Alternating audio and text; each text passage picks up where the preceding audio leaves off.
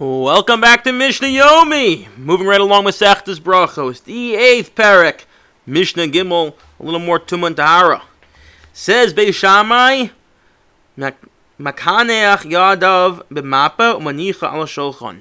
One who washes, or dries their hands in a with a towel, they should place the towel on the on the table afterwards. The concern here is as follows: there are droplets of water that are going to now remain in this towel. As we noted yesterday, water that is tame will revert the whole tuma process and bring it back to a rishon. Meaning now it's a rishon, it's a it's a first level of tuma. It has the ability to make a lot more things impure. So in order to avoid that, Beis Shammai said put it on the table because Beis Shammai had a different concern and therefore a different gezerah, a different enactment that one cannot eat on a table that was impure. So if the table is imp- was not impure, meaning the table was pure, there was no concern the water is going to make anything impure because the water is pure and the table is pure. So now we are it's all been done in purity.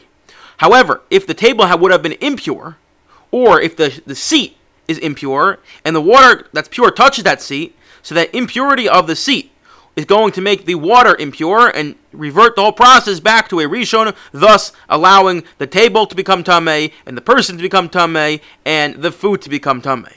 So in order to avoid all this, Beis Shammai had an enactment: the table can't be impure, and once the table can't be impure, so now you can place your towel filled with droplets on the table.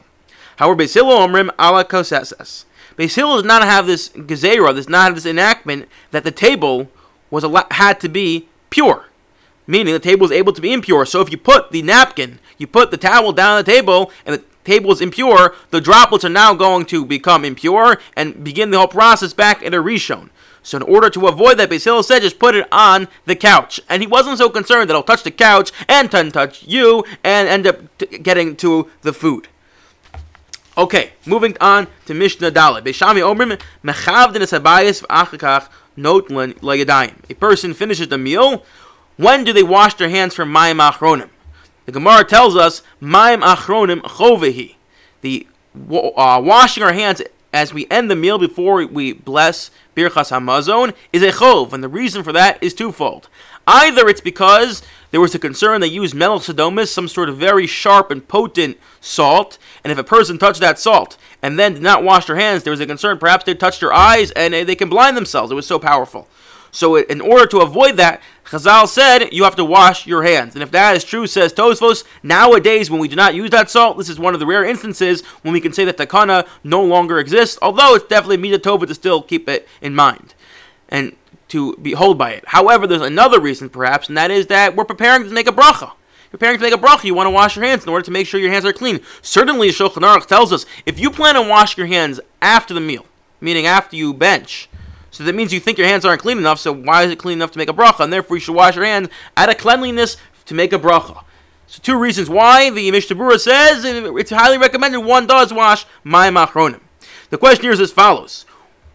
Do you sweep up and clean up before or after you wash mayim achronim? Beis was, excuse me, Beis was concerned that if you wash mayim achronim, your hands are wet, and then you start cleaning up, and you have big pieces of bread there over kazayas, and you touch that bread, you're going to make the bread disgusting.